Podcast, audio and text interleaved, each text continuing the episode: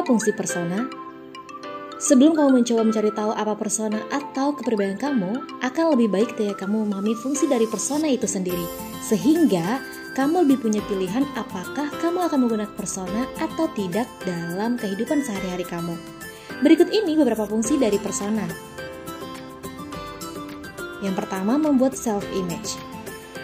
Self-image atau citra diri merupakan gambaran tentang diri yang dibuat individu mengenai penampilan dan perasaan terhadap diri sendiri berdasarkan penilaian dari diri sendiri dan orang lain. Untuk bisa tetap di dalam lingkungan, tentunya kamu membutuhkan persona. Persona yang kamu buat sesuai dengan lingkungan yang ada, sehingga citra diri kamu dapat diterima di masyarakat. Yang kedua, sebagai mekanisme perlindungan diri. Dalam kehidupan sehari-hari, kamu selalu dihadapkan dengan judgement orang mengenai kamu. Sehingga, beberapa dari kamu membuat persona dikarenakan takut memunculkan karakteristik sebenarnya. Dengan pertimbangan, akankah kamu diterima di lingkungan itu jika kamu memunculkan karakter sebenarnya dari kamu? Persona digunakan sebagai mekanisme perlindungan diri untuk menjaga diri kamu agar tidak terluka.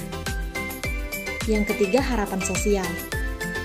Persona merupakan bentuk dari ideal self. Ideal self merupakan persepsi seseorang tentang apa yang diinginkan mengenai dirinya atau keyakinan tentang apa yang seharusnya mengenai dirinya. Ideal self ini meliputi harapan orang tua, kondisi fisik, hubungan dalam keluarga, masalah ekonomi, pengalaman ajaran agama, dan tuntutan sosial.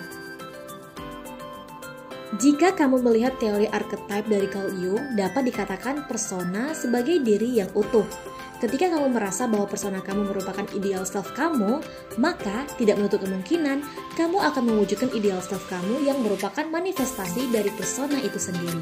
Nah, persona itu juga ada bahayanya loh. Tunggu episode berikutnya ya.